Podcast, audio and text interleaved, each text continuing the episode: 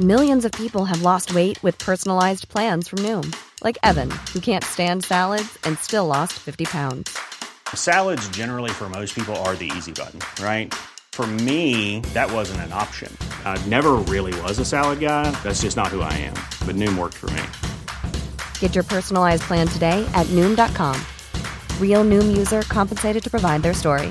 In four weeks, the typical Noom user can expect to lose one to two pounds per week. Individual results may vary.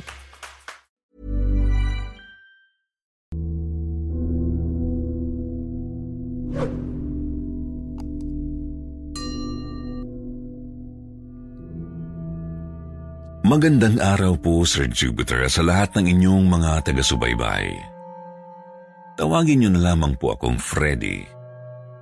Nagtatrabaho po ako bilang isang sekretary sa isang kumpanya dito sa Laguna. Ang kwentong aking ibabahagi ay hinggil sa mga naging karanasan namin ng kapatid ko at ng pamilya namin sa bagong bahay na aming nilipatan. Nakapag-asawa po ng dayuhan ng ate ko at nagkaroon sila ng dalawang anak. Ngayon ay napagpasya nilang kumuha ng mas malaking espasyo kaya naghanap kami ng mas malaking malilipatang bahay. Tamang-tama naman ang nakuha namin. Tatlong palapag ito at may tatlong beranda rin. Malawak din ang bakuran nito at talagang sakto lang. Nang bagong lipat kami rito ay wala namang kaming nararamdamang kakaiba.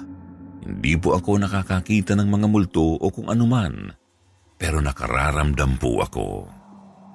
Sa mga unang linggo ay wala naman akong napapansing kakaiba. Subalit makalipas ang tatlong linggo ay may napapansin at nararamdaman na ako.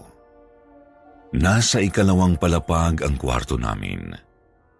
Katabi ng kwarto ko ang silid ng mga pamangkin ko kung saan magkasama lang sila. May mga gabing may mga naririnig akong yabag ng mga paa galing sa itaas, doon sa ikatlong palapag. May mga pagkakataon din na paghating gabi ay tinatawag ang ate kong buntis. Natatakot kami noong una, baka kasi may gawin silang higit pa at ikapapahamak namin. May mga pagkakataon na may mga anino kaming nakikita ng mga nagtatakbuhan paakyat ng hagdan sa ikalawang palapag kung saan naroon ang mga kwarto namin. Pati ang apat na taong gulang kong pamangkin ay tila nakakakita at nakakapansin na rin. Minsan sinabihan niya na lang akong may mumu raw sa ilalim ng lababo.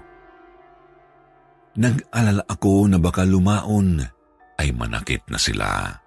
Pero naging kalmado at hindi naman sila ginambala. May mga pagkakataon na pinaglalaroan din nila ang mga gamit ko.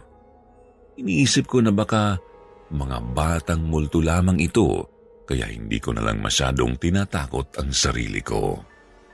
Ngunit nitong October 31 lang, na naginip ako ng mga lalaking nakasakay sa isang puting van na gustong pumasok sa loob ng bakuran namin at iparada ang kanilang dalang sasakyan. Kami lang ng bayaw ko ang nasa garahe noon. Walang mga ekspresyon ang kanilang mukha. Sinaway ko sila nang binuksan nila ang gate ng bahay. Muli ay isinara ko ito at umalis na rin sila kalaunan. Marahil kaluluwa ng unang mga nakatira rito ang mga iyon. Dahil hindi naman kami pwedeng basta na lang umalis, ay inalagaan na lang namin ang bahay at nakikitungo ng maayos sa mga kasama namin sa bahay na hindi namin nakikita.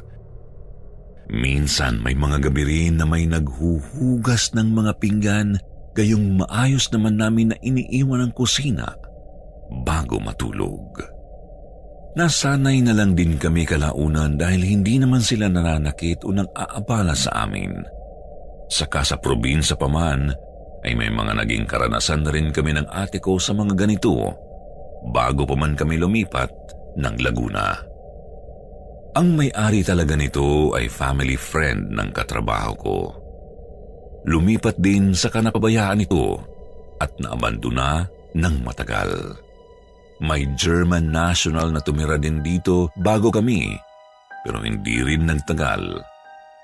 Sa makatuwid ay parang kami lang ang nanatili ng matagal dito.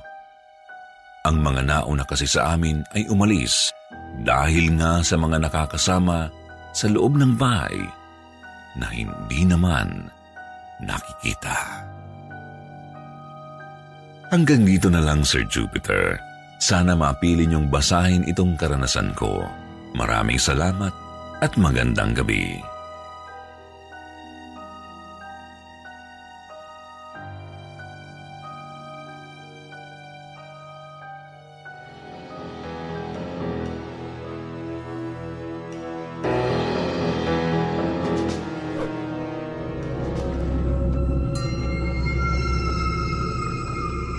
Hindi ako mahilig sa bata. Ayoko sa mga bata. Lalo na yung mga maiingay at makukulit. Yun ang dahilan kung bakit ako nagsumikap makaalis sa compound namin sa Malibay, Pasay. Para makaiwas sa mga kapitbahay kong parang pabrika ng mga batang dugyot, bastos at maiingay. Ako po si Jigs isang video graphics creator. Gumagawa ako ng mga computer-generated cartoons na pambata na ibinebenta ko sa mga foreigners online. Actually, dati akong illustrator sa comics noong panahon na uso pa ito. 20 anyos pa lang ako nang kunin ako ng iba't ibang publishing house ng mga libro at comics para ikwento sa pamamagitan ng drawing ko ang story nila. Hanggang sa ako na mismo ang nag-aral na gumawa ng sarili kong script na binibigyan ko ng kakaibang kulay at appeal pagdating sa video editing. Pero dumating ang panahon na maaga akong na-exhaust sa trabaho kong ito, lalo na nang mapatira ako sa bahay ng tito ko sa Malibay na pugad ng mga batang kalye. Ang ingay nila, nakaka-stress. Ayoko ng bata. Ayoko sa kanila. Kaya napilitan akong magrenta ng isang lumang apartment dito sa Bulacan. Opo, lumipat ako sa probinsya para makaranas ng kakaibang environment. Sa halagang 5,000 a month, nakuha ko ang buong second floor ng isang lumang bahay sa San Miguel, Bulacan. Bilin ng may-ari Huwag na wag daw akong mag-a-attempt na bumaba sa ground floor dahil iba raw ang daanan dito at matagal na itong sarado. Hindi ko na tinanong sa may-ari kung bakit. Basta ang mahalaga, tahimik na ngayon at wala na ako sa mala squatters area na tirahan ko sa Malibay. Okay noong una, hanggang lumipas ang isang buwan nang makaramdam ako ng mga kakaibang bagay sa loob ng nirerentahan kong old house. Nakakakita ako ng makapal na usok na itim sa tuwing alas dos ng madaling araw.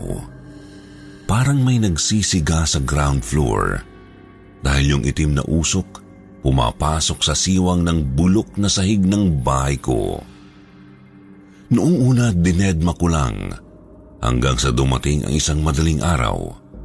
May kasama na itong ibang amoy.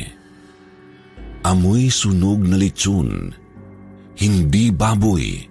Hindi rin baka. Amoy ni litsyon na tao. Totoo, Sir Jupiter. Doon ako nagsimulang matakot. May nakatira ba sa ibaba ng bahay?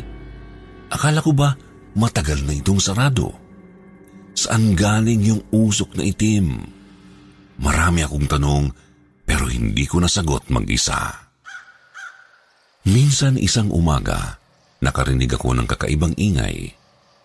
Isang ingay na matagal ko nang naririnig mula pa noong nakatira ako sa Malibay sa Pasay.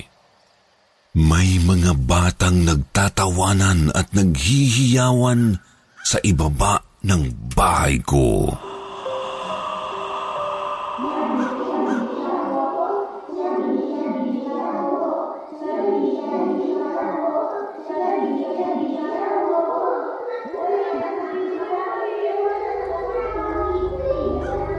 Napasigaw ako sabay suntok sa sahig ko. Hoy! Nakakabulaho kayo! May nagtatrabaho dito sa itaas! Bigla silang tumahimik. Panabog akong bumalik sa harapan ng computer ko at ipinagpatuloy ang trabaho ko. Hindi pa umaabot ng isang minuto nakarinig ako ng tatlong katok sa pinto ko. Mabilis kong binuksan ang pintuan ko. Pero laking gulat ko nang makita kong walang tao. Napatitig ako sa tirik na tirik na hagdanan sa harapan ko. Bumaba ako at sumilip sa butas ng bintana sa ground floor. Madilim. Wala akong makita. Kaya pala wala akong makita doon sa kanilang butas. May nakasilip din na lalaking itim na itim ang bilugang mata. Pareho kaming nakasilip sa iisang butas ng sabay. Napasigaw ako sa gulat. Putang ina! Mabilis kong pinatawag ang may-ari ng lumang bahay. Hindi siya dumating ng gabing yun. Gusto ko sanang itanong sa kanya kung sino ang nakatira sa baba. Pero wala. Iniwasan yata ng matanda ang calls ko. Sumapit muli ang gabi.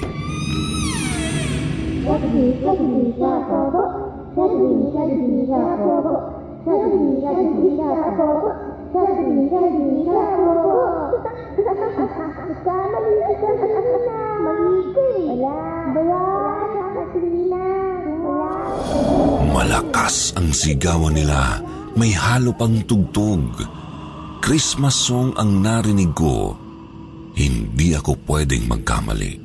Rudolph the Red-Nosed Reindeer yung pinapatugtog nila. Binuksan ko ang pintuan ko at mabilis akong nangapa sa dilim ng hagdanan. Huminga ako ng malalim bago ko ako sumilip sa butas ng dingding sa ground floor. Laking hilakbot ko nang makita kong umaapoy ang buong ibaba ng bahay. Napakos ako ng mata. Sunog? May sunog! Nakarinig ako ng mga iyakan at sigawan ng mga bata. Lahat sila nag-aaway-away at nagsisisihan. Ano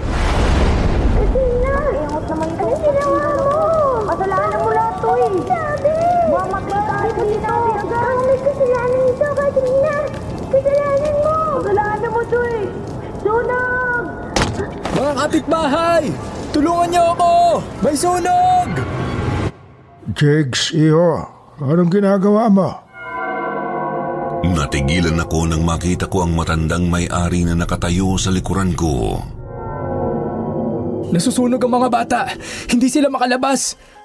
Hindi na talaga sila makakalabas dyan. Dahil matagal nang natupok ng apoy ang mga katawan nila. Matagal na. Pero ngayon ko lang nakita at narinig yung mga bata. Humihingi sila ng saklolo. Kasalanan ko ang lahat. Inilak ko ang labas ng bahay ampunan nang mag-Christmas party sila. Bahay ampunan? Oo, mga batang may kaso sa murang edad. Ang iba sa kanila, mga batang magnanakaw. Yung iba naman, nakapatay na sa edad na sampung taon pa lang. Itinayo ko ang shelter para sa mga tulad nila. Gabi-gabi silang tumatakas kaya inilalak ko ang pintuan sa gabi. Hanggang sa nangyari ang aksidente. Christmas party nila noon nang maganap ang sunog. Yun ang kwento ni Katrina. Huwag niyong sabihing minumulto ako ng mga bata kaya ako sila nakikita. Maaari. Lahat ng nangungupahan sa second floor. Hindi tumatagal ng isang linggo. Ikaw lang ang tumagal ng mahigit isang buwan. Nang sumunod na araw, nag-empake ako ng mga gamit ko at mabilis kong ibinaba mula sa second floor ang lahat ng computers na ginagamit ko sa trabaho. Abala ako sa paglo-load ng computer ko sa mini truck na nirentahan ko nang biglang Kailangan mo ng tulong? Napatingin ako sa isang magandang morenang babae na may hawak na sunog na rosaryo. Hindi. Nagmamadali ako. Babalik na ako sa Malibay. Ayokong gabihin sa daan. Sige, thank you. Bye. Jigs! Napalingon ako sa dalaga. Ako nga pala si Katrina. Nangilabot ako nang marinig ko ang pangalang Katrina. Mabilis akong sumakay sa passenger seat at sinenyasan ko ang driver na paharurutin ang truck papalayo. Hindi pa ako nakakalayo sa lumang bahay, narinig ko na naman sila. Shaggy, shaggy, shapopo. Shaggy, shaggy, shapopo. Shaggy, shaggy, shapopo. Bilisan niyo yung takbo. Kailangan nating makalayo sa lugar na to agad-agad. Hindi nawala ang mga boses ng mga batang nagkakantsawan habang naglalaro. Sama-sama pa rin nilang pinagkakaisahan si Katrina. Sa loob-loob ko, hindi kaya si Katrina ang sumunog sa ground floor? Ah, ewan. Isang bagay lang ang alam ko. Ayoko pa rin sa bata dahil hindi ako mahilig sa bata lalo na yung maiingay at makukulit. Maging multuman o totoong tao. Hanggang dito na lang. Marami pong salamat. Shaggy di shaggy di shapopo. Shaggy di shaggy di shapopo. Shaggy di shaggy di shapopo. Shaggy di shaggy di shapopo. Kailangan mo ng tulong?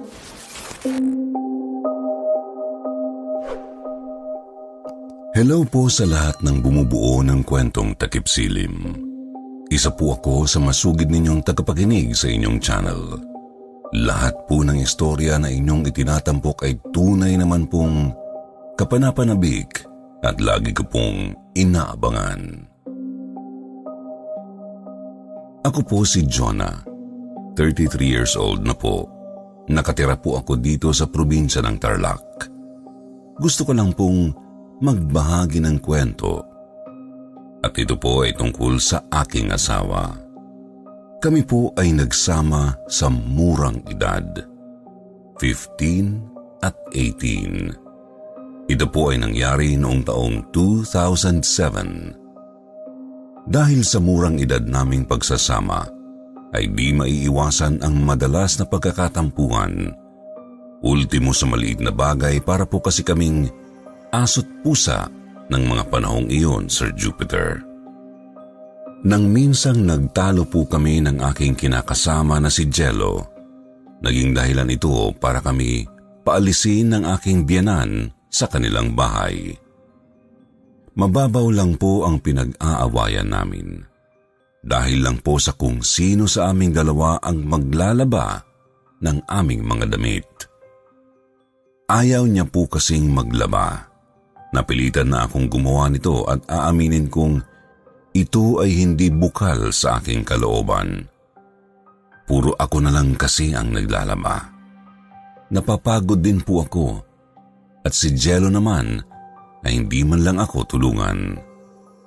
Sa inis ko po nagdabog ako ng nagdabog hanggang sa nakabasag po ako ng isa sa mga batya ng biyanan ko. Dahil po doon, napagalitan kaming pareho. Sobrang sermon ang inabot namin noon, Sir Jupiter, dahil doon nakuha po naming magbati ni Jello dahil nagkasundo kami. Nagkampihan kami laban sa nanay niya. Dahil nga po kami ay mga bata pa noon, dinamdam po namin yun at umalis kami sa kanilang bahay naging maramdamin kami. Pakiramdam namin ay inapi kami ng husto kung pagalitan. Naisipan po naming makituloy sa isa sa mga kamag-anak ni Jello. Ayaw man po sana namin umalis sa kanila, pero dahil sa inabot naming sermon mula sa aking biyanan, itinuloy na po namin ang paglalayas. Doon po kami tumuloy sa bahay ng kanyang pinsan.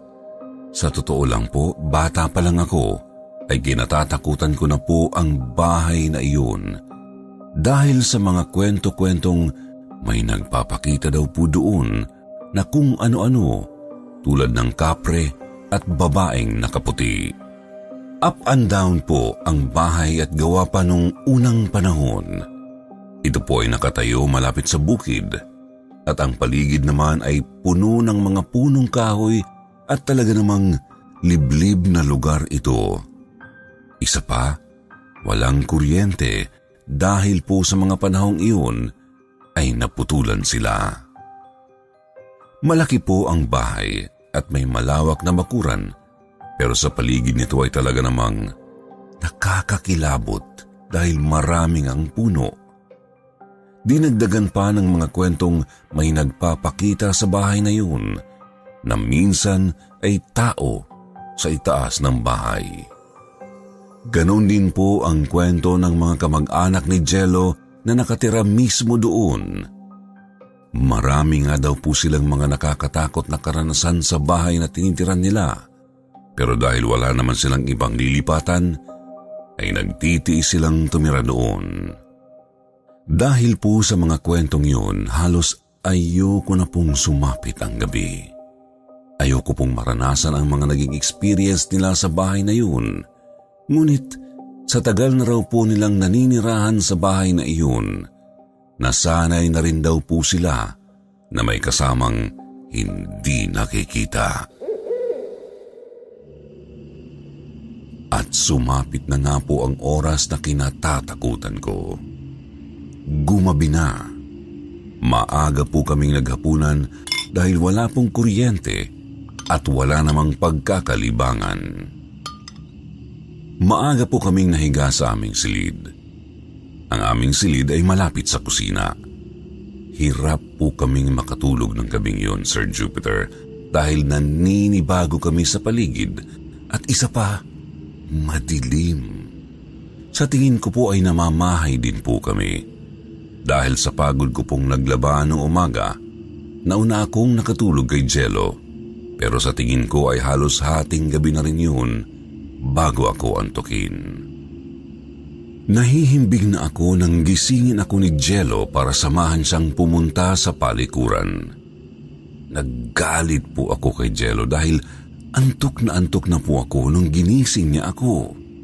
Kaya hindi ako pumayag na samahan siya sa CR Pagalit ko siyang sinabihan na magpasama na lang sa alaga naming aso na si Queenie. Idinilat ko ang mata ko at tiningnan ang paligid. Sa tingin ko'y hating gabi na. Kaunting oras pa lang akong nakakatulog kaya buisit na buisit ako sa kanya. Masyadong tahimik ang paligid kaya kinilabutan ako at mas lalong hindi ko siya sinamahan. Inaaway niya ako pero pinabayaan ko lang siya. Pero hindi ako tinatantanan ni Jello, pati si Queenie ay ayaw din siyang samahan. Hindi po namin maipaliwanag kung bakit ayaw niyang lumabas sa aming silid. Para po siyang natatakot at nagsusumiksik sa aming higaan. Si Queenie po ay matapang na aso at maliksi Ngunit ng gabing yun ay naging tahimik siya at mapagmatyag. Wala nang nagawa si Jello kaya napagdesisyonan po niya na mag-isang pumunta sa CR. Si Queenie po, na dating sunod ng sunod kay Jello kahit saan pumunta, ay tila nagbago ng gabing yun. Hindi talaga siya sinamahan ng alaga namin.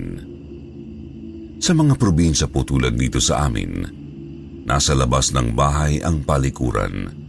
Kaya kailangan pang lumabas ni Jello ng bahay para lamang pumunta ng CR. Sobrang tahimik po ng paligid Sir Jupiter at dahil sa katahimikan ay naririnig ko ang yabag ni Jello.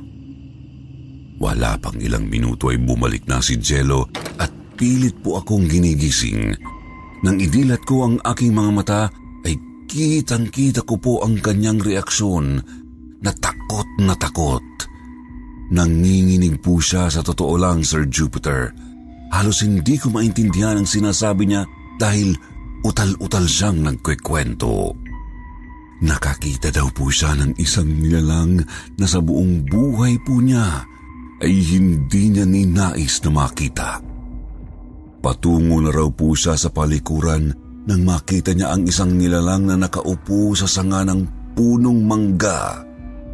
Nagwawangis daw po itong isang normal na tao na sa tansya niya ay nasa 6 feet ang taas. Inaninag niya daw po iyon gamit ang kandilang hawak niya. Maitim daw po ang balat at mapupula ang mata. Mahaba ang buhok na halos sumayad na daw po sa lupa. Wala din daw po itong kasuotan. Napabalikwas ako ng bangon at hinatak ko ang kumot. Sumuksok ako sa sulok ng kwarto at binalot ko ng kumot ang katawan ko. Mabilis namang tumabi si Jello sa akin at nagkumot din. Awang-awa ako sa kanya dahil ramdam ko ang pangangatog ng kanyang katawan dahil sa takot. Sumuot din sa loob ng kumot ang alaga naming si Queenie. Hindi na kami natulog ni Jello. Hinintay na lamang namin na mag-umaga. Natatakot kasi kami na bigla na lang pumasok sa bahay ang nakita niyang nilalang habang kami ay tulog. Kaya nagbantay kami buong gabi. Habang hinihintay namin na sumikat ang araw, bigla na lang tumahol si Queenie pero pilit ang tahol niya. Habang tumatahol ay lalo siyang sumusuksok sa kumot. Halos ipagitna na niya ang katawan niya sa amin ni Jello.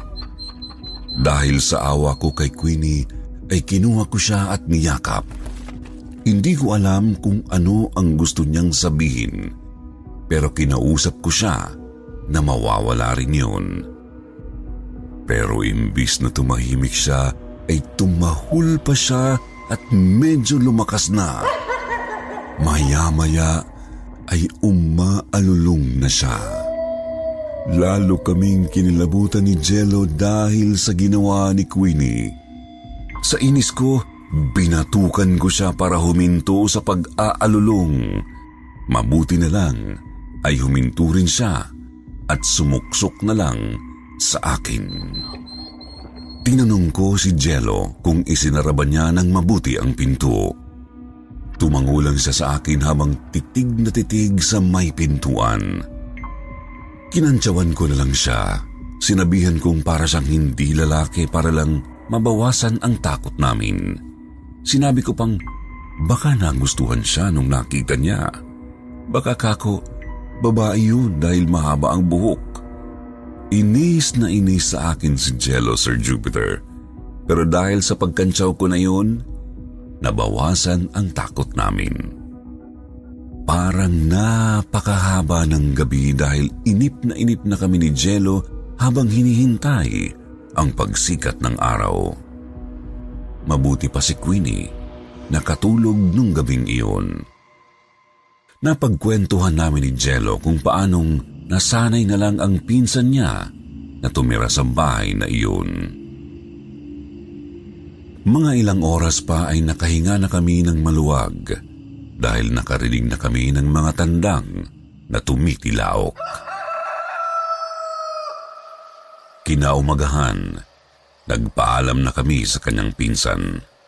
Sinabi namin na babalik na lang kami sa bahay ni Najello. Hindi niya kami tinanong kung bakit, sa halip ay sinabi niyang natakot siguro kami sa bantay ng punong mangga kaya aalis kami agad. Hindi na lang kami kumibo pero bahagyang natawa sa amin ang pinsan ni Jello. Pagkatapos ng agahan ay umuwi na lang kami sa bahay ng aking biyanan. Naisip namin na ayos lang na pagalitan kami doon. Wala namang ibang nilalang na kasama sa bahay na iyon. Pero yun nga po, Sir Jupiter. Sinermonan ulit kami ng binan ko pagbalik namin. Alam mo naman ang mga magulang, sasabihing lalayas-layas pero hindi naman kaya. Pero dahil nga po magulang, hindi matitiis ang anak. Saka ayaw na rin po naming masundan pa ang naranasan naming yun sa bahay na puti kung tawagin ng kanyang pinsan, kaya umalis po kami agad. Hindi po talaga ako mamumuhay ng maayos doon, kagaya ng mga pinsan ni Jello na nasanay ng kasama ang mga ganoong nilalang. Pero hindi na po namin sinabi sa magulang ni Jello ang naranasan namin sa bahay na puti. Sa ngayon po ay hindi na kami nagtatalo ni Jello sa paglalaba at may sarili na rin po kaming tirahan. Kahit maglabog man ako, hindi na po kami maririnig ng aking biyanan.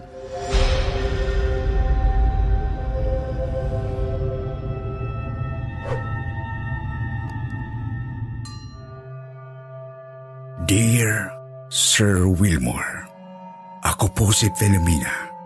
Hindi tunay na pangalan. Ang kwento ko pong ibabahagi sa inyo ay ikwinento lamang ng Lola Felicing sa akin. Dati pong espiritista si Lola Felicing. Sikat po siya sa aming probinsya bilang matandang nakakakita at nakakausap ng mga taong pumanaw o patay na. Sa dami ng mga kaluluwang nakita at nakausap ni Lola Felicing, ay hindi niya nakalimutan ang hindi matahimik na kaluluwang ipapakilala ko sa kwento ko sa inyo. Ano po bang itsura ng kaluluwa, Lola? Iba-iba. Paano iba-iba, Lola? Yung iba, usok lamang. Kapag masamang kaluluwa, kadalasan mistulang itim na anino. Pero may mga kaluluwa na mukhang tao. Mukhang tao? Oo, apo. Katawan at ang anyo nila ay tulad ng sa atin. Hindi mo alam patay na pala sila. Sa isang lumang bahay, sa itaas ng gulod sa bandang Antipolo, ay may nakatirang mag-asawa, sina Jenny at Lawrence. Wala silang mga anak. Kilalang kilala ang bahay ni Jenny sa lugar nila. Dahil kung tawagin ito ay bahay ng mga kaluluwa. Ito ang kwento ni Lola. Marami raw nagpaparamdam at nagpapakitang mga multo rito. Iba-ibang forma, iba-ibang anyo, iba-ibang ugali, iba-iba ng gusto. Isang gabi, sa sinasabing haunted house na bahay nila Jenny, ay may naganap na kakaibang enkwentro. Madilim ang loob ng lumang bahay. Malamlam ang ilaw na nanggagaling mula sa silid tulugan. Balisang naghihintay ang mag-asawang Lawrence at Jenny sa sala ng antigong bahay sa isang bisita na kanina pa nila hinihintay. Ang usapan alas 6, di ba? Ano oras na?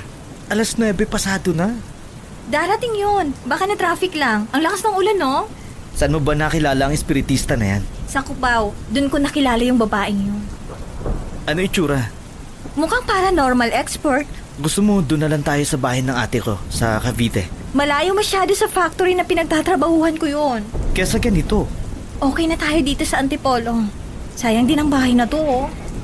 dalawa lang tayo dito, honey. Sigurado ka? Yun na nga eh. Dalawa lang tayong buhay. Pero ang dami naman nating kasamang... Kaya sila nagpaparamdam eh. Huwag ka na nga ganyan. Narinig mo yun? Narinig mo yun, Han? Oo, Han. Narinig ko. Alam mo ba, Han? Sa tanang buhay ko, ngayon lang ako natakot ng ganito. Sino ba ang may-ari ng bahay na to bago napunta sa mga lolo mo? Ito yung pinambayad ng angka ng mga Rodriguez sa lolo ko. Nang matalo sila sa sugal. Ah, Bakit ba? Ano ba nararamdaman mo? Nakikita ko sila. Tuwing alas tres na madaling araw, Diyan sa kusina nakikita ko sila. Sila? A- anong itsura? Madilim pero alam ko, lima sila. May isang lalaki, tapos apat na babae. Yung tatlong babae, mahaba ang buhok, kulot. Medyo maitim yung isang babae. Yung isa naman, medyo mahaba ang mukha. Ganon kadetalyado yung nakikita mo? Oo. Parang isang buong pamilya sila. Nakaupo sila sa harap ng mesa. Kumakain. Nagsasalo-salo sila pero malungkot ang mga mukha nila. Iyayayan nila akong kumain. Makisalo sa kanila. Hindi sila nagsasalita pero parang kung may anong pwersa na umihigop sa akin papalapit sa kanila. Nahintakutan si Jenny sa kwento ng asawa. Alam mo, pareho tayo. Pero yung sa akin, naririnig ko lang. May babae akong naririnig na umuungol kapag patulog na ako. Hindi ko lang alam kung saan galing yon. Nung isang linggo naman, nakarinig ako ng matandang babae na nagdarasal. Aba, Ginoong Maria, napupuno ka ng grasya. Panginoong Diyos ay sumasa iyo. Nagorosaryo? Oo, para silang nasa lamay. May bangkay na pinagdarasal. Kaya maraming takot sa bahay natin, honey. Kung ano-anong tinatawag nilang pangalan sa bahay natin. Kesyo haunted house daw. House of Spirits. Bahay ng mga maligno. Tambayan ng mga kaluluwa. Libingan ng mga patay. Narinig mo? Saan galing yung tunog na yon? Sa kusina. Nilapitan ng mag-asawa ang pinanggagalingan ng mga yabag nang biglang bumukas ang main door, isang babaeng nakaputi. Mahaba ang buhok at basang-basa sa ulan ang pumasok sa loob ng lumang bahay ni na Lawrence at Jenny.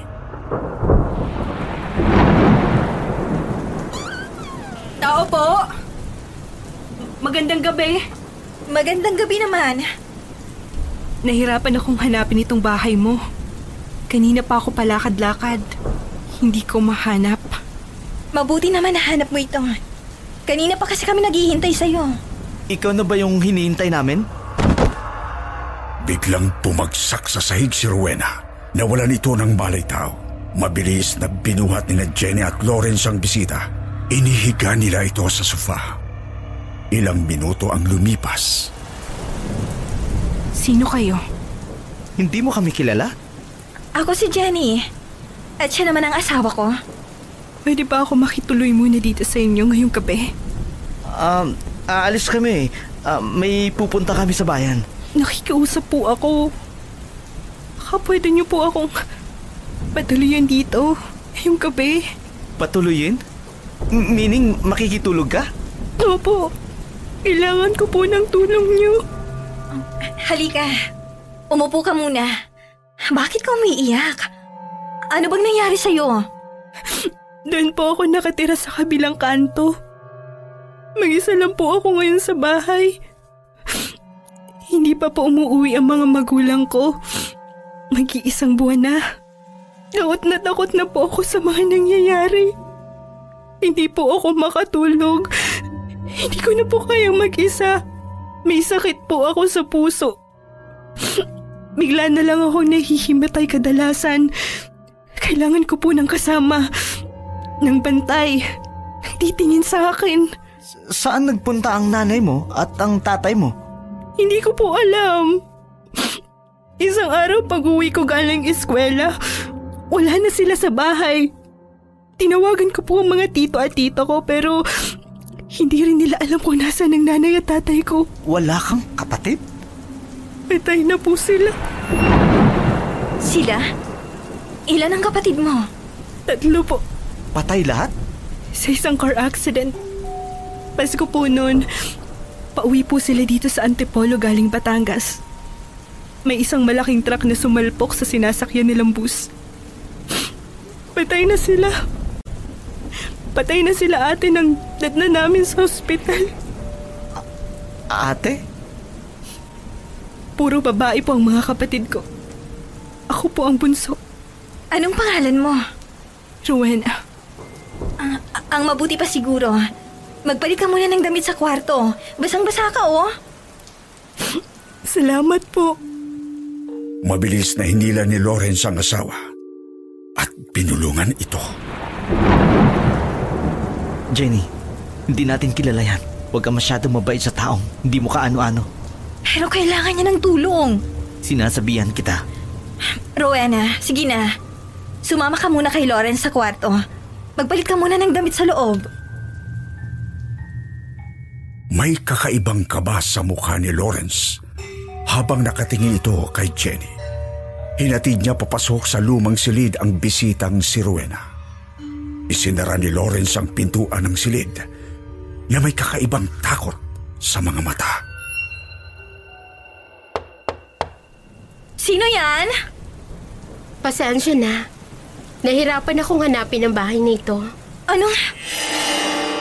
Isang babaeng nakaitim na may mga suot na mga aksesoryang bato na kwintas ang pumasok sa loob ng bahay ni na Jenny at Lawrence. Kakaiba ang itsura nito. Makapal ang kilay nito at pulang-pula ang lipstick. May mga suot din itong bracelets na yari sa iba't ibang birthstones at gems. Pula ang mga kuko ng bagong bisitang babae. Nakapalda ito ng mahaba. Basang-basa din ito dahil sa malakas na ulan sa labas. Nag-iisa ka? Gaano ka nakatagal nakatira dito? Tatlong taon na. Biglang namatay ang kuryente. Brown out. Naghari ang dilim sa loob ng buong kabahayan. Kinabahan si Jenny. Ay! Brown out! Bakit ngayon pa? Wala ka bang balak umalis dito? Sayang ang bahay na ito eh. Kailangan may mag-alaga sa bahay na ito. Kaya mo bang alagaan ito mag-isa? Kaya namin. Nandiyan naman si Lawrence. Natigilan si Araceli nang marinig ang pangalan ni Lawrence. Tinitigan ni Araceli si Jenny. Marahan itong lumapit sa pintuan ng silid kung saan pumasok sina Lawrence at Rowena. Dinikit nito ang kanyang mga palad sa malabat na mukha ng pintuan. Oo. Alam kong nandyan siya. Nasa loob ng kwarto. Inaasikas yung bisita. Hindi siya taga rito. Tama ba ako? Humihingi ng tulong kaya pinapasok ko. Kawawa naman. Wala na siyang pamilya. Hinahanap niya ang mga magulang niya. Paano mo nalaman? Naririnig ko. Paulit-ulit niyang kinikwento sa asawa mo. Wala ka pa bang balak umalis dito? Ano nga uli ang pangalan mo? Jenny, ikaw. Araceli ang pangalan mo, di ba? Oo, Araceli. Nakasulat sa calling card na binigay ko sa'yo. Araceli, kailangan namin ng tulong mo. Ikaw ang may kailangan ng tulong, Jenny. Ako? Bakit ako lang? May mga pangyayari sa buhay natin na mahirap tanggapin. Tulad ng kamatayan. Nang mamatay ang lolo mo, ilang taong kang nagluksa. Huwag na nating pag-usapan si Lolo. Nang mamatay ang sanggol sa sinapupunan mo, ilang taon bago mo natanggap. Araceli! Maririnig ka ng asawa ko! Biglang nakaramdam ng lungkot at bigati si Jenny. Napaiyak siya ng tahimik. Pinilit niyang lumayo kay Araceli. Ngunit, lalo siyang nilapitan nito. Matagal naming pinagluksang mag-asawang pagkamatay ng anak ko. Huwag mo nang ibalik pa ang kahapon. Mananatili siyang buhay sa puso namin ni Lawrence. Kahit na anong mangyari. Mabait ka. Maunawain. Mapagmahal. Mabuti kang asawa. Biglang sumilip si Lawrence mula sa pintuan ng madilim na silid. Masungit itong nagtanong. Han? Siya na ba? Siya na ba yun? Mahiyain siguro ang asawa mo. Matatakotin. Meron daw siya nakikita dyan sa pagkainan naming yari sa Nara. Isang buong pamilya na kumakain sa mesa. Tuwing alas tres na madaling araw. Pag iniisip ko yung nakikita niya, natatakot din ako. Biglang umihip ang malakas na hangin mula sa labas. Tila lalong lumamig ang buong kabahayan. Hindi sila taga rito. Nakikitira lang sila. Sino? Yung pamilyang kumakain sa pagkainan kapag alas tres na madaling araw. Hinihintay nila si Rowena. Biglang sumigaw si Rowena mula sa loob ng kwarto. Tulungan niyo ako! Hanapin natin sila! Rowena? Rowena ang pangalan ng bisita mo? Sinong Rowena bang tinutukoy mo? Si Rowena. Hinahanap niya ang pamilya niya. Matagal na siyang kumakatok sa mga bahay kapag gabi. Matagal na siyang naglalakad mag-isa. Humihingi ng tulong. Nakikiusap sa bawat nakakarinig sa kanya. Nagmamakaawa sa bawat tumatanggap sa kanya. Sa nakakakita sa kanya. Manguhula ka ba o espiritista? Paano mo nalaman? Umiiyak siya. Humahanap siya ng kasama. Nag-iipon siya ng kaibigan. Nag-iipon ng kaibigan? Oo. Naghahanap siya ng mga katulad niya sa bawat destinasyon na puntahan niya. Ayaw manahimik at ayaw tanggapin ang katotohanan. Ano bang totoo? Alam mo kung ano ang totoo.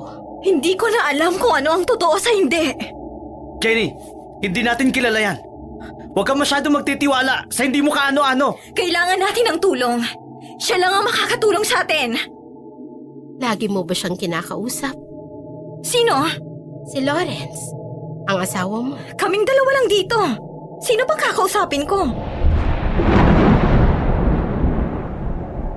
Mula sa ibaba ng malaking bahay ay maririnig nila Araceli at Jenny ang mga boses ng mga matatandang babaeng nagnonobena sa mahal na Berhing Maria. Aba, Ginoong Maria, napupuno ka ng grasya. Ang Panginoong Diyos ay sumasa iyo. Bukod, Bukod kang pinagpala sa sa lahat babaeng lahat. at pinagpala naman ang iyong anak na si Jesus. May pinaglalamayan sa baba ng malaking bahay ni na Jenny at Lawrence. Maraming mga boses na nagdarasal para sa isang pinaglalamayang patay. Naririnig mo ba ang mga panalangin nila sa mahal na berhen? Nakakatakot mang aminin. Pero oo. Sinong pinagdarasal nila? Nandiyan na naman sila. Narinig mo ba, Han? Mas makabubuti kung hindi mo nakakausapin ang asawa mo. Dalawa na nga lang kami dito sa bahay. Hindi ba kami mag-uusap? Mas mabuti kung hindi mo na siya lalapitan. Pero asawa ko siya. Normal lang natabihan ko siya at kausapin. Gusto mo ba kaming maghiwalay? Matagal na kayong magkahiwalay. Biglang nagpuyos ng galit si Lawrence. Malakas siyang nagdabog papalabas ng kwarto at hinarap si Araceli. Palayasin mo yan, Jenny! Kung hindi, ako ang kakaladkad sa kanya palabas ang bahay na to! Para sa ikabubuti mo at ng lahat, Jenny. Kailangan mong isara ang mundo mo sa mundo nila. Hindi! Hindi! Gusto mo bang sirain ang pagsasama namin? Gusto kong maging malaya ka. Gusto kong matutunan mo kung paano mabuhay nang wala si Lawrence. Biglang nagwala si Jenny. Naggalit siya sa sinabi ni Araceli. Hindi na namin kailangan ng tulong mo! Umalis ka na! Iwanan mo na kaming dalawa! Lalong tumilim ang buong kabahayan. Lalong lumakas ang pagpatak ng ulan. Animoy bumabagyo na sa labas. Sumilip sa ibaba si Araceli. May patay na pinaglalamayan. Nasa loob ng puting kabaong ang bangkay. Nakaitim ang lahat ng mga matatandang babaeng nagnonobena. Bumaba si na Jenny, Lawrence How would you like to look five years younger? In a clinical study, people that had volume added with Juvederm Voluma XC in the cheeks perceived themselves as looking five years younger at six months after treatment. Look younger, feel like you. Add volume for lift and contour in the cheeks with Juvederm Voluma XC. Reverse signs of aging by adding volume to smooth laugh lines with Juvederm Volure XC. For important safety information and to find a licensed specialist, visit juvederm.com. That's J U V E D E R M.com. Not for people with severe allergic reactions, allergies to lidocaine, or the proteins used in Juvederm. Common side effects include injection site redness, swelling, pain, tenderness, firmness, lumps, bumps, bruising, discoloration, or itching. There's a risk of unintentional injection into a blood vessel, which can cause vision abnormalities, blindness, stroke, temporary scabs, or scarring. Talk to a licensed specialist to find out if it's right for you. Need new glasses or want a fresh new style? Warby Parker has you covered. Glasses start at just 95 bucks, including anti-reflective, scratch-resistant prescription lenses that block 100% of UV rays. Every frame's designed in-house with a huge selection of styles for every face shape. And with Warby Parker's free home try-on program, you can order 5 pairs to try at home for free. Shipping is free both ways too. Go to warbyparker.com slash covered to try 5 pairs of frames at home for free. warbyparker.com slash covered. At Araceli sa lamayan. Dahang-dahang lumapit si Jenny sa kabao. Jenny, matagal ka nang mag-isa. Tatlong taon ang patay ang asawa mo. Biglang napatingin sa nakasabit na ribbon sa kabaong si Jenny. Ang nakasulat, Rest in Peace, Lawrence. Baliw ka! Lumayas ka sa pamamahay na to! Hindi matitigil ang pagdating ng iba't ibang bisita dito sa bahay mo gabi-gabi. Hanggat hindi mo pinapalaya si Lawrence. Buhay ang asawa ko! At habang buhay kaming magsasama! Patakbong bumaba sa lamayan si Rowena. Dumikit ito sa mag-asawang Lawrence at Jenny. Lawrence, samahan mo na si Rowena. Tulad mo, kailangan niya ring makita ang tamang daan. Iwanan mo na si Jenny dito. Yun ang nararapat. Umalis ka na! Hindi na namin kailangan ng tulong mo! Umalis ka na! Lisanan mo ang buhay naming lahat! Alis! Layas! Hindi ka tanggap sa pamamahay ko! Sa gitna ng rumaragas ang bagyo, ay maglalaho ang lahat, maliban sa kabaong na nakatayo sa gitna ng lamayan. Biglang nahimatay si Rowena. Tumumba ito sa basang semento. Nang mapataka ng malalaking putil ang ulan ang mukha niya, ay bigla itong nag-apuhap ng hangin. Malakas ang puwersa ni Rowena! May natatandaan ka ba sa sinabi niya kanina? Gumuhit ang pagtataka sa mukha ni na Jenny at Lawrence. Nilapitan ni Lawrence ang kabaong. Natigilan itong bigla. Lalo na nang magsalita sa wikang Latin ang babaeng bisita. Tot mani en hak dumos munta. Kuram sua suarte estupesa. Hindi! Alikurias siya Hindi totoo ito! Sabihin mo! Sabihin mo, hindi totoo ito! Hindi totoo ito! Umagos ang mga luha ni Lawrence sa sandaling makita ang sarili niyang bangkay na nakahiga sa loob ng kabaong.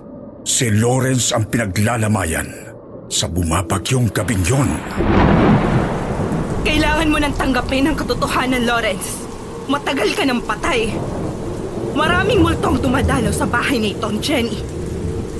Mahigpit na niyakap ni Jenny si Lawrence.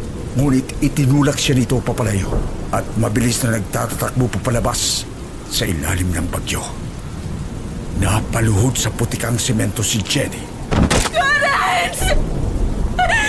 Lawrence, huwag mo akong iwan! Asawa ko! Ngunit hindi na makita si Lawrence sa gitna ng dilim. Nilamo na siya ng hangin at ulan. Kailangan mo nang tanggapin ang kamatayan ng asawa mo. Palayain mo na siya. Tinulin mo ako.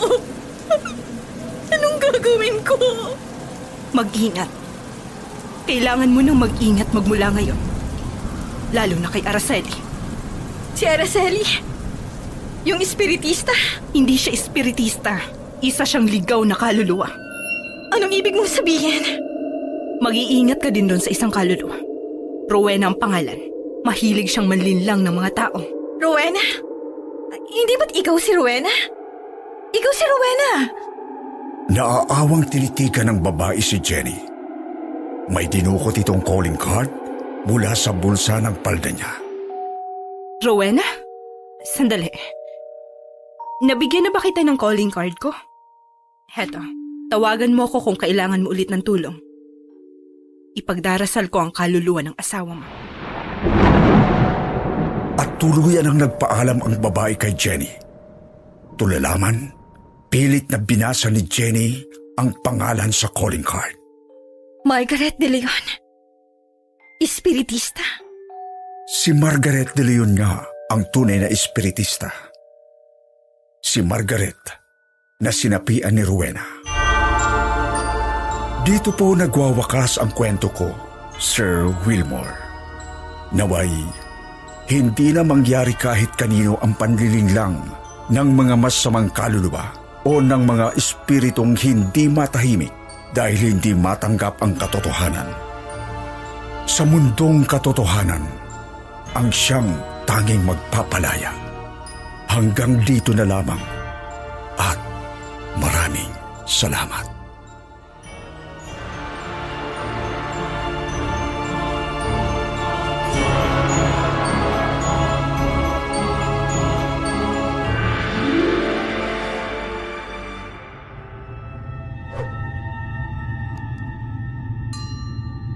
Good evening po, Sir Jupiter. Ako po si Chris. Nais ko pong ikwento ang aking karanasan. Nangyari po ito nito lang nakaraang Semana Santa, April 10, 2022. Araw po ito ng linggo. Nagsimba po kami ng aking lola ng araw na yun kasi araw po yun ng palaspas. Maaga po kaming umuwi noon at maaga din po kaming nagpahinga kinagabihan. Nagtataka po ako nung gabing yun dahil halos walang tigil ang ulan. Masarap pong matulog dahil malamig ang klima. Ang lola ko ay natutulog malapit sa kusina dahil naroon po ang kanyang kwarto. Nasa kusina po ang aming CR. Kaya rin doon ginusto ni Lola na ilagay ang kwarto niya malapit sa kusina eh dahil malapit din ito sa CR. Nagising ako dahil naiihi ako. Kinuha ko muna ang cellphone ko at tiningnan ang oras. Alas 11.30 na po ng gabi nang ako ay magising. Dahan-dahan akong lumabas ng kwarto para hindi ko magising ang kapatid kong natutulog.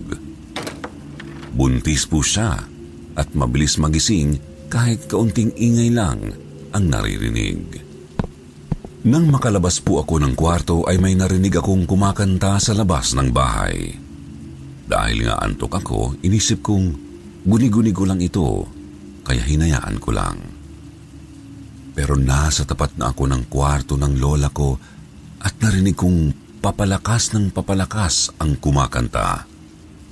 Kinusot ko ang mata ko at inihilamos ang palad ko sa mukha ko para magising ko ng mabuti ang sarili ko. Huminga ako ng malalim at inisip na dahil lang sa malakas na ulan, kaya kung ano-anong ingay ang naririnig ko.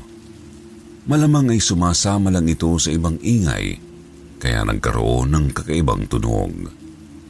Dumiretso pa rin ako sa CR dahil naiihi na talaga ako. Nang papaupo na ako sa bowl ay naririnig kong mas lumakas pa ang kumakanta at mas nakilala ko na ang boses. Boses po ng bata ang naririnig ko. Nakakakilabot na lullaby ang kinakanta ng bata. Himig lang po ang kanyang pagkanta sa awiting yun, pero nanunuot sa aking katawan ang kilabot. Nagtayuan ang balahibo ko sa katawan. Samahan pa na malamig ang klima dahil panay ang ulan, kaya mas lalo akong natakot. Parang namanhid ang ulo ko at parang naramdaman kong lumaki ito. Sa takot ko ay hindi na po ako nakaihi Mabilis akong lumabas ng CR at tumakbo papasok ng kwarto. Ginising ko po ang kapatid kong babae na si Gail. Sabi ko sa kanya, pakinggan niya yung boses na kumakanta sa labas. Hindi ko po sa kanya sinabi kung anong klaseng kanta ang naririnig ko. Gusto ko lang malaman kung pareho ba kami ng naririnig. Huminga ako ng malalim at inisip na dahil lang sa malakas na ulan ang sinasabi ko. Bumangon po siya mula sa pagkakahiga at bagyang lumapit sa may pintuan ng kwarto. pinakinggan niyang mabuti. Pero dahil sa malakas ang ulan, kaya hindi niya gaanong marinig. Mayat maya po ay tinatanong ko siya kung naririnig na niya. Sinusutsutan niya ako para patahimikin dahil nga pinapakinggan niya ito. Nang marinig na niya ay sumang-ayon sa sa akin na tama nga ako. May kumakanta sa labas. Tinanong ko kung anong klasing kanta ang naririnig niya. At pareho nga po kami ng naririnig na kanta. Isang batang humihimig ng lullaby. Mayang-maya ay nakarinig naman po kami ng huni ng mga ibon na parang nababalisa. Nagtaka po kami dahil malakas ang ulan. Tapos, may mga ibon pa sa labas. Mas nakiramdam pa po kami ni Gail hanggang sa narinig naming nagliparan ang mga ibon palayo. Kasunod po nun, ang paghinto ng pagkanta ng bata. Matagal din po bago nawala ang himig na yun, pero hindi ako naglakas loob na sumilip sa labas. Alas 12 na po nang mawala na ang pagkanta ng bata. Tiningnan ko po talaga sa cellphone ang oras na yun. Pagkatapos po noon ay bumalik na kami ni Gail sa pagtulog.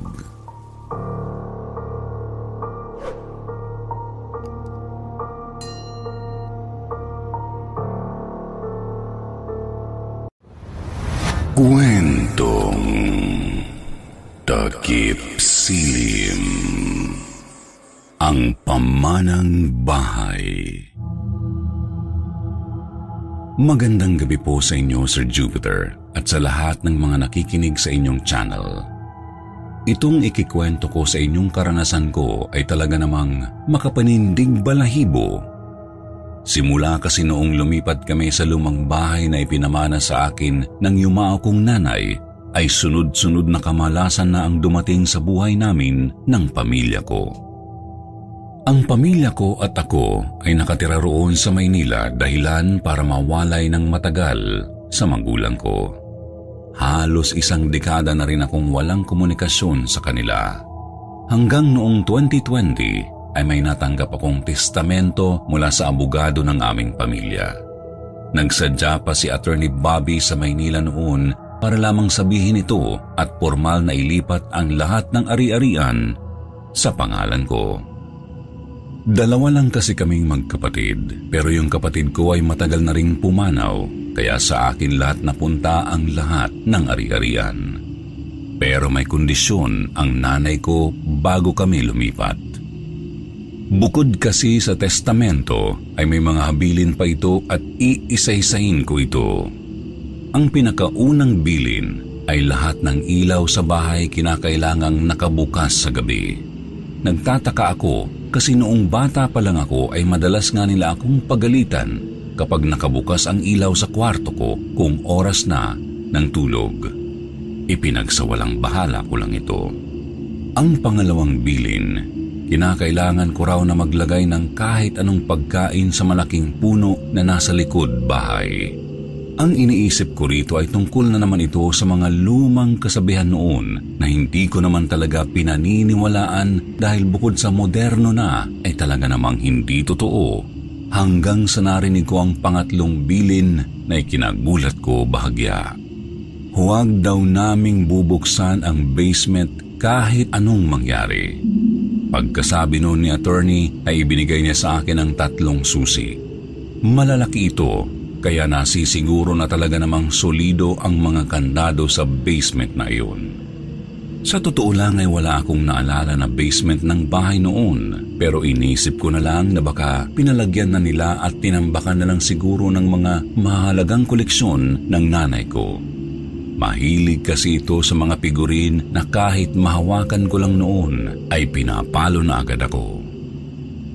Naisip ko pa na kahit patay na ang nanay ko ay ipagdadamot pa rin ang mga bagay na hindi niya nadala sa hukay. Binasa na ni attorney ang ikaapat o huling bilin. huwag papansinin ang mga kapitbahay kapag kumatok ng hating gabi na. Hindi pa rin nagbabago ang nanay kahit na ito ay patay na. Dala-dala pa rin nito ang masamang ugali. Napapasambit na lang ako na may panghihinayang bagamat nalulungkot ako sa pagkawala ng nanay. Ngunit palagi ko pa rin naaalala na sana ay buhay pa rin ang tatay ko. Ang sabi kasi ng abogado namin ay bigla na lang itong naglaho. Hindi na ako magtataka kung bakit nilayasan rin ito ang nanay ko dahil nga sa masamang ugali. Noong taong ding iyon ay lumipat kami sa ancestral house na ipinamana sa akin ng nanay ko. Ayoko sanang iwan ang bahay namin sa Maynila, ngunit mapilit itong si attorney na kabilin-bilinan na dapat tirhan ang lumang bahay na iyon. Kung sakali man daw na hindi ako pumayag, ay hindi mapupunta sa akin ang iba pang ari-arian. May isa lang kaming anak ng asawa ko, kaya madali ko lang nakumbinsi ang mga ito. Parang gusto rin naman kasi nilang manirahan din sa probinsya. Bale, nasa probinsya ng Bulacan ang lumang bahay na ipinamana sa akin. Dahil malapit lang naman ang Bulacan sa Maynila ay mabilis kaming nakarating. Kasama pa rin namin si attorney. Pagdating namin sa lumang bahay ay halos walang nabago sa istruktura nito. May dalawang palapag lang ito. Purong kahoy na adobe ang ginamit na materyales sa bahay na ito kaya kahit ilang dekada o kahit siglo pa ang lumipas ay mananatili ang tibay nito. Subalit nang makapasok na kami sa loob ay maaliwalas na ito. Hindi kagaya dati na madilim ang mga sulok-sulok. Ipinakita rin ni attorney kung saan ang sinasabing basement ng bahay. Nasa ilalim pala ng hagdan ang pinto nito na may malalaking kandado. Tinanong ko nga si attorney kung kailan ito pinalagyan ng basement pero nagulat ako sa sinabi niya. Aba, matagal na yan. Wala ka pa sa mundo ay nandyan na ang basement na yan. Hindi mo lang siguro napapansin noon dahil bata ka pa. Kahit anong pilit kong inaalala kung nakikita ko ba ang pinto na to ay hindi ko na maalala pa. Siguro natatakpan lang ito ng mga figurin o kung anong bagay. Marami pang irinagdag na tagubilin si attorney pero lumalabas na lang ito sa kabilang tainga. Paano naman kasi parang naninirmon ito na katulad ng nanay ko. Pagkaalis ni attorney ay kaagad kaming naglinis sa buong bahay. Medyo maalikabok na kasi pero hindi na namin ito natapos dahil magtatakip silim na. Nang mga sandaling iyon ay hindi ko na nasunod pa ang mga bili ng nanay ko. Medyo pagod na rin kasi kami kaya matapos kumain ay nagpahinga na agad kami sa kwarto. Pagkakaalala ko ay sa kusina lang nakabukas ang ilaw. Malalim na ang gabi nang magising ako dahil sa pagyugyug sa akin ng asawa ko. Oh, bakit? Mumukat-mukat pa ang mga mata ko nang tignan ko ang asawa ko na parang natatakot. Han, may mga tao sa baba. Ang dami nila. Ganito ko naaalala ang pagkakasabi ng asawa ko habang nanginginig sa takot. Kaya kaagad akong bumaba Bago pa man nakahakbang ang mga paa ko sa hagdan ay may mga naririnig na akong mga animoy nang uusap-usap sa sala. Tunog ng mga yabag, mga mahihinang nagtatawanan, tila mga nagsasaya. Hindi naman dapat sana ako matatakot dahil maliit pa lang ako ay nakatira na ako sa bahay na iyon. Subalit grabe ang kabako ng mga oras na iyon. Sinisilip ko ang sala pero wala akong malinaw na naaaninag dahil masyadong madilim. Kaya dahan-dahan akong lumapit sa bukasan ng ilaw. Laking gulat ko na lang dahil biglang nawala ang mga ingay at mga naaaninag kong mga tao. Kinabukasan ay kinausap ko ang aking asawa at sinabi ko na lang na may mga bisita lang na mga kamag-anak. Nagsinungaling ako sa kanya para lang hindi sila matakot ng anak ko. Dahil nga sa pangyayaring iyon ay sinunod ko na lang ang mga bilin. Naglagay ako ng pagkain sa puno namin sa likod bahay. Binuksan ko na rin ang mga ilaw tuwing sasapit na ang gabi. Lumipas pa ang mga araw at buwan ay naging maayos ang takbo ng buhay namin. Hanggang sa dumating ang mga taong estranghero. Han, may kumakatok sa pinto, may tao yata. Sabi sa akin ng asawa ko habang nagbabasa ng mga lumang comics ko noon. Nagtaka naman ako kasi pasado alas 12 na. Halos tulog na rin ang mga kabahayan. Nagbaka sakali akong baka si attorney ito kasi minsan kahit malalim na ang gabi ay pumupunta ito. Pagbaba ko sa sala ay sinilip ko muna ito mula sa bintana. Nakita ko nga na may tao sa pinto. Nagtanong muna ako pero kaagad ko namang nabusesan. Si attorney nga. Nagtanong ako sa kanya kung bakit hindi na lang ipinagpabukas ang sasabihin. Hindi naman ito nagsasalita at parang kakaiba siya sa ayos niya. Seryosong seryoso ang mukha na akala mo ay naluging negosyante hanggang sa nagsalita ito. Ang asawa mo, may kabit siya. May kasama siyang lalaki sa bayan kahapon. Mag-ingat ka sa asawa mo. Nagpanting ang mga tainga ko sa sinabi niya kaya muntik ko na siyang suntukin dahil sa hinuha ko ay hindi yun magagawa ng asawa ko. Magdahan-dahan ka sa pananalita mo, attorney, at isa pa, wala kang karapatan na husgahan ang asawa ko. Kaagad ko na itong pinaalis pa at baga ano pa ang magawa ko sa kanya. Pero hindi ko pa rin maialis sa isip ko ang mga sinabi niya. Mabilis akong bumalik sa kwarto at tiningnan ang asawa kong natutulog na. Pagsapit ng umaga ay kinausap ko ang asawa ko. Tinanong ko muna ito kung may kasama ba itong lalaki o may nakasabay sa bayan. Subalit wala lamang ang naisagot nito sa akin. Ang mga sinabing iyon ni attorney ay tumatak na sa akin na pinag-ugatan na ng pagdududa. Umantong pa ito sa madalas naming pag-aaway ng asawa ko. Dahil dito ay nakalimutan ko na ang mga bilin ng nanay ko.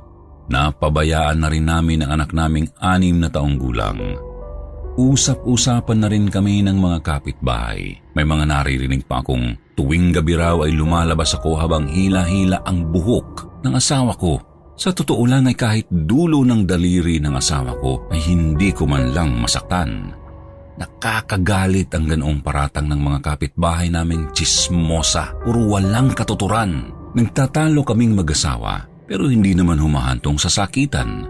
Hanggang isang umaga ay may lumapit sa aming taga-barangay.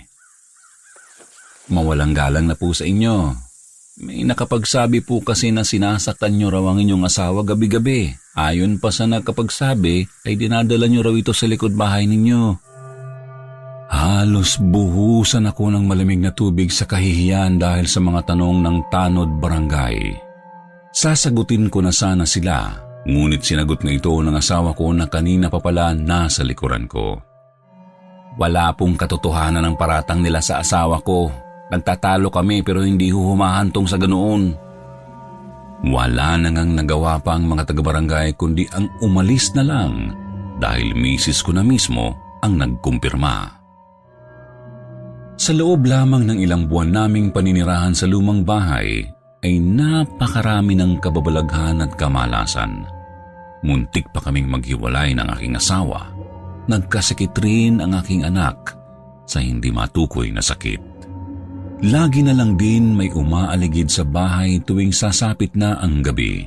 Bukod pa roon ay ang mga mahihinang katok na nagmumula sa basement. Minsan pa'y may humahagikhik sa labas ng kwarto. Hindi ko rin naman kasi magawa ng maayos ang mga bilin dahil abala ako sa aking trabaho at dahil sa mga kababalagang iyon ay nagpasya na akong buksan ang basement ng lumang bahay. Umaga nang pasyahin kong buksan ang basement. Kinakamahan pero buo na ang loob ko. Pagkabukas ko nga ng ikatlong kandado ay umalingasaw agad ang masamang amoy. May hagdanan ito pababa. Naging maingat ako sa paghakbang dahil sadyang marurupok na ang mga kahoy. Madilim ito, kaya kaagad kong hinanap ang switch ng ilaw. Maswerte kong nakapa ito malapit lang sa gilid ng dulo ng hagdan. Pagbukas ko noon ay nabigla ako dahil sa dami ng figurin na naroroon pati mga gamit naming antik noon. Mas ikinagimbal ko ang sumunod na nakita. Paghawi ko kasi ng puting tela sa natatakpan nito ay may nakita akong kabaong na sa tingin ko ay bago pa lang. Halos tumatambol na ang aking dibdib sa kaba at tila nahuhulaan ko na kung sino ang naroroon. Parang may nag-uudyok sa akin na buksan na ito hanggang sa tumambad sa akin ang mukha ng aking nanay. Naghalo-halo po talaga ang emosyon ko ng mga sandaling iyon. Nalulungkot ako na naiinis pero hindi ko mapigilan ang maiyak dahil sa tinagal-tagal kung kailan patay na siya ay sakalang kami nagkaharap. Nakita ko rin ang litrato ko na nasa dibdib niya. Ang galit ko sa kanya noon ay napalitan ng pagkamis. Opo, sobrang namimiss ko na siya at natiis ko yun ng matagal na panahon. Nagsisisi ako habang umiiyak na parang bata sa kanyang harapan. Pagbalik ko sa sala ay naroroon si attorney. Han, Tinawagan ko si Attorney Bobby. Natatakot kasi ako dahil kabilin-bilinan ng nanay mo na huwag bubuksan ang basement. Tumango-tango lang ako sa asawa ko habang nagpupunas ng mga luha ko. Lumapit sa akin si attorney at tinapik-tapik ang balikat ko. Pasensya ka na, Rafael. Habilin din kasi sa akin ng nanay mo na huwag ipaalam sa inyo na dyan mismo sa basement siya mamamalagi. Ang gusto lang naman ng nanay mo ay makasama ka pa rin kahit siya ay nagpahinga na. Nakikita ko naman sa kanya ang sinserong pananalita, kaya tamang pagkakataon rin na tanungin sa kanya ang mga paratang niya tungkol sa asawa ko noong huling punta niya. Nagulat lang ako sa mga sinabi niya sapagkat hindi naman daw siya pumunta at kung sakaling aabutin man siya ng hating gabi, ay ipagpapabukas na lang ang pagpunta. Dagdag pa niya ay hindi naman daw niya nakakalimutan ang mga tagubilin ng matanda. Hanggang sa nagkwento na itong si attorney tungkol sa mga kababalaghan sa bahay. Sabi pa niya ay isinumpa na raw ang bahay na tinitirhan namin. Mismong nanay ko ang nagsabi sa kanya noong nabubuhay pa ito. Mula raw kasi nung umalis ang tatay ko sa pamamahay na iyon, ay sunod-sunod na ang kababalaghan sa bahay. Bukod daw sa nanay ko, ay patunay din ang mga kapit-bahay sa nasasaksihang kababalaghan. Tinanong ko pa si attorney kung paano matitigil ang sumpa kung mayroon man. Sa ngayon daw ay wala pang makapagsasabi kung sino talaga ang may kakayahang gumawa ng mga ganitong itim na mahika. Ang mga habilin daw ng nanay ko ay importanteng sundin. Una, dahil ito ang unang nakaranas ng kababalaghan sa bahay. Natuklasan lang kalaunan ng nanay ko kung paano ito maiiwasan sa pamamagitan ng pagsunod sa itinakdang habilin. Hanggang dito na lang po ang aming kwentong karanasan. Sa ngayon po kasi ay nais ko pang pag-aralan pa at alamin kung papaano mawawala ang sumpa sa bahay. Magiging malaki ang papel ni Attorney Bobby sa paglutas ng suliranin ko sa bahay. Babalitaan ko na lang po kayo sa mga susunod pang kabanata ng aming buhay.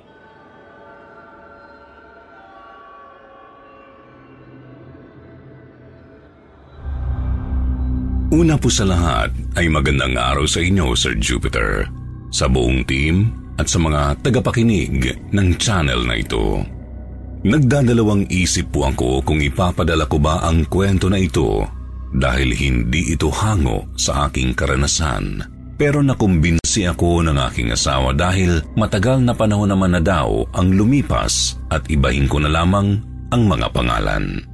Ako po si Eunice at ang istoring ito ay mula sa aking kaibigang si Antoinette or Net for short. Ang kaibigan kong si Net ay may kamag-anak daw na dating espiritistang nagngangalang Joy. Sa unang tingin ay mukhang tipikal na babae lamang siya, ngunit nakakakita at nakakausap siya ng mga espiritu at pinag-aaralan kung paano sila kaibiganin o kontrahin. Isang araw daw po ay may mag-asawang sumangguni sa kanya para matulungan sila sa kanilang problema at ito ang pinakahindi niya malilimutang experience. Ano pong may paglilingkod ko sa inyo? Paano ko kayo matutulungan? Ah, ako nga po pala si Lester, tsaka ito po yung asawa ko si Lynn. Eh, ilang buwan na po kasi yung nakakalipas nang lumipat kami sa bagong bahay na tinitirhan namin at may espiritong nagbumulto sa lugar na yun. Sinasara niya yung mga pintuan.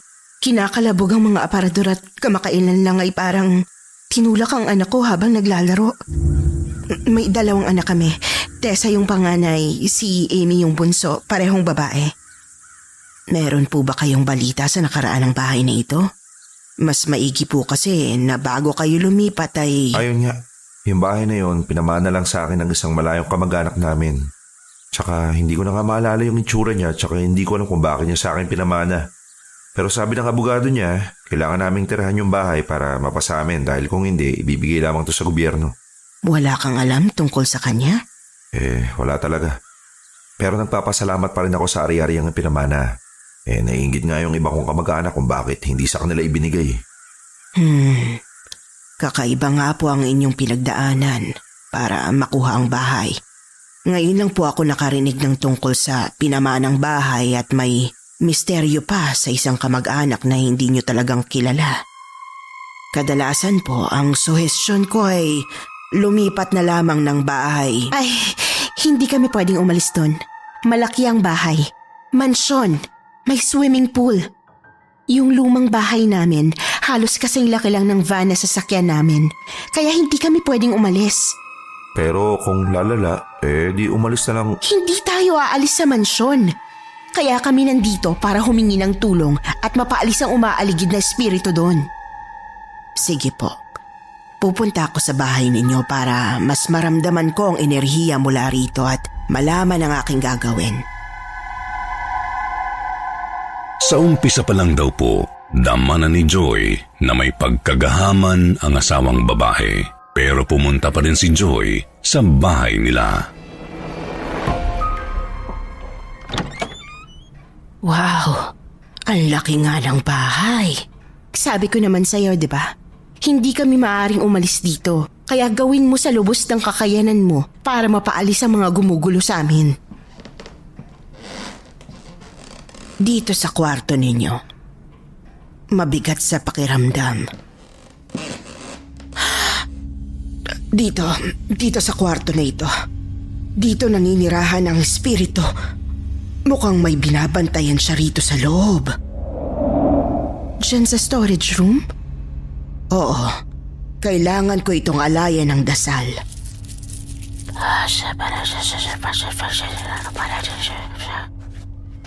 Dito po sa swimming pool ninyo. May namatay na ho rito. Nalunod. Mas maigi po na wag muna kayong mag-swimming dito sa gabi.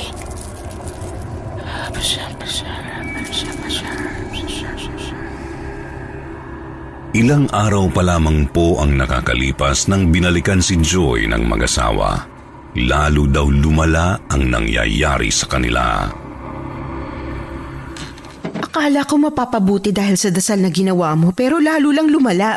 May sumisigaw sa gitna ng gabi at minsan may... Minsan nawawala yung paningin namin. Paano pong nawawala? Minsan kapag kumakain kami o nanonood ng TV o kung ano man, biglang nawawala yung paningin namin. Itim lang yung nakikita namin kahit anong gawin namin. Pati sa mga anak ko habang nag-aaral sila at nagre-review ng lessons nila sa eskwela. Kailangan matigil to dahil first honor ang mga anak ko. Sige ho. Babalik ako sa bahay ninyo at tatagalan ko ang aking paglagi doon. Kung ano man ang ginagawa mo, lakasan mo pa. Yung talagang mapapalayas ang spirito. Sige po. Eh, pero kung lumala pa rin, baka umalis na lang din kami. Hindi nga tayo aalis doon. Atin ang bahay na yun, pinamana na sa'yo.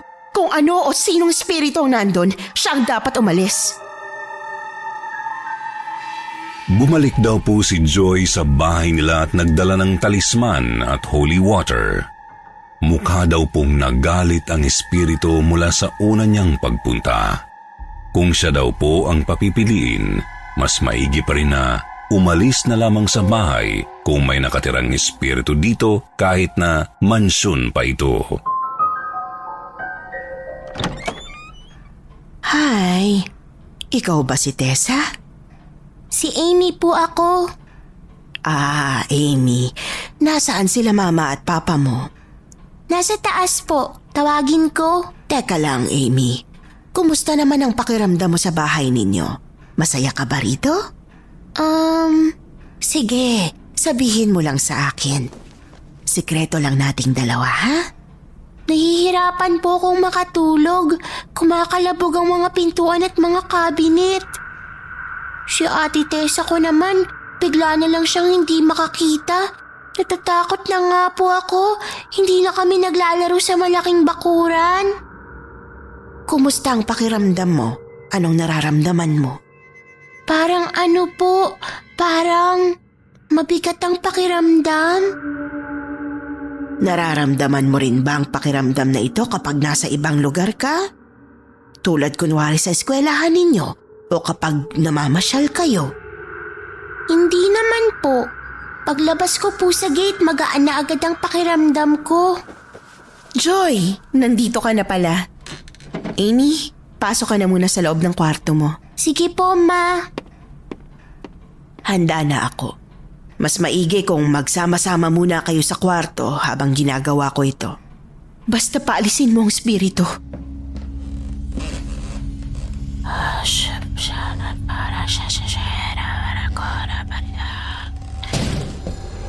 Umalis ka sa bahay na ito! Umalis ka sa bahay na ito. Hindi ito sa'yo at huwag mong gagambalain ang pamilya nila. Umalis ka! Hala, ano nangyayari rito? Ang sabi ko sa'yo, doon ka lang sa kwarto ninyo. Ang lakas kasi ng ingay at... Ah! Joy! May sumasakal sa akin! Ah! Layuan mo sila! Layuan mo!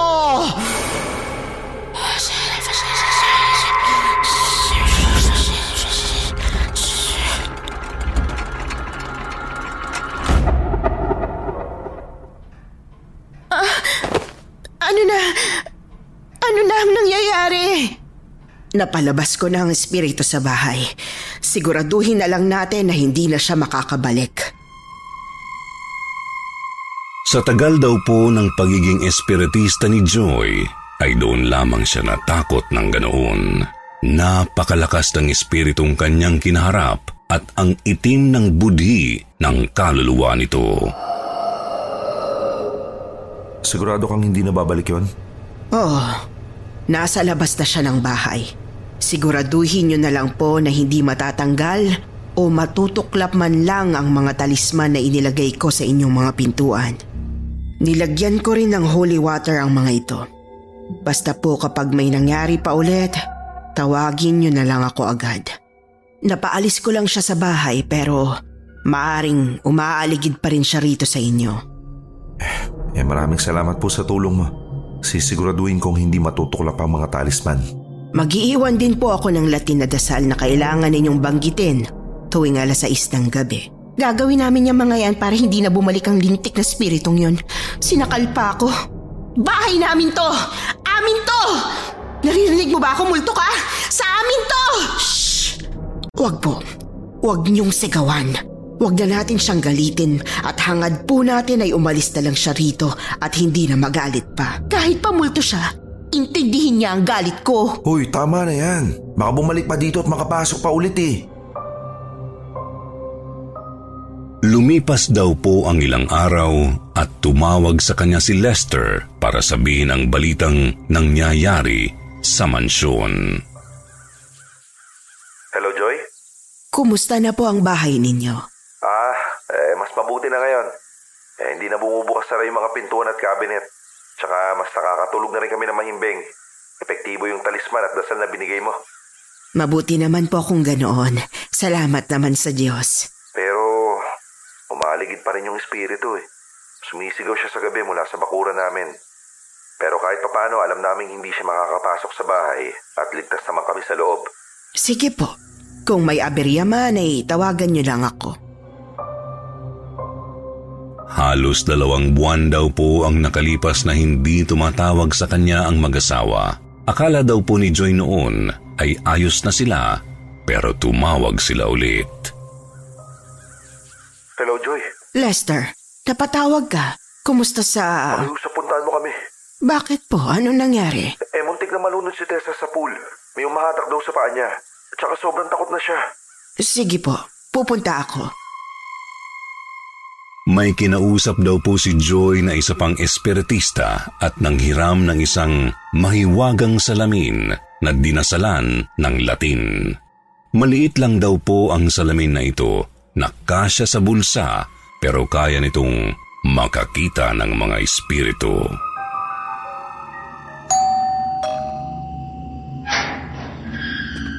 Paalisin mong spirito na yan. Sinubukang lunurin ang anak ko. Sabi ko po kasi sa inyo na huwag nyo nang galitin. Balik kasalanan ko pa? Hindi naman po. Gawin mo na lang ang ginawa mo noon sa loob ng bahay para umalis na rin siya sa buong bakuran namin. Mas mahina po ang talisman dahil malawak dito, di gaya sa loob ng bahay. Basta gawin mo na lang. Ulitin mo lang. Gumana naman ang ginawa mo dati. Gagana ulit yan ngayon. Sige po. Gagawin ko ulit pero walang kasiguruhan. Sabi ko naman kasi sa'yo, umalis na lang tayo dito eh. Aanin naman natin yung mansyon kung hindi naman tayo masaya at mamumuhay tayo sa takot. Bakit? Masaya ka ba sa maliit na bahay na tinitirhan natin dati? Ako hindi. Hindi ako masaya doon. Eh ikaw eh, sarili mo lang yung iniisip mo eh. Kung ayaw mo, edi ikaw ang umalis. Ma! Ma! Ayoko na dito, Ma! Natatakot na talaga ako dito. Nasaktan na si Ate Tessa. Umalis na lang po tayo.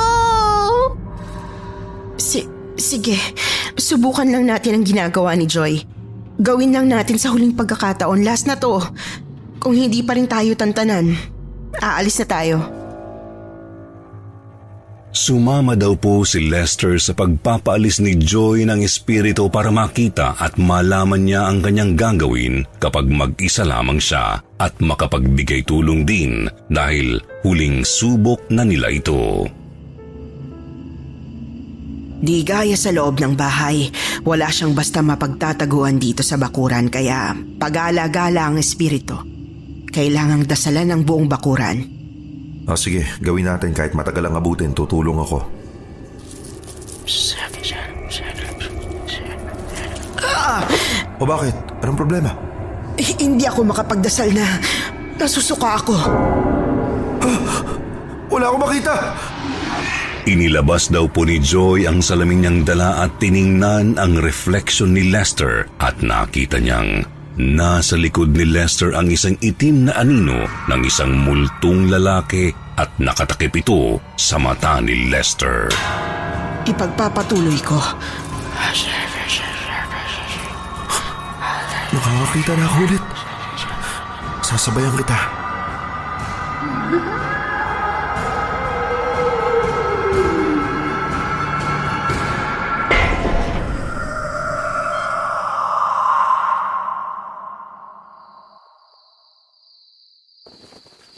Lagyan po ninyo ng takipang talisman na inilagay ko sa inyong bakuran para hindi ito masira ng ulan.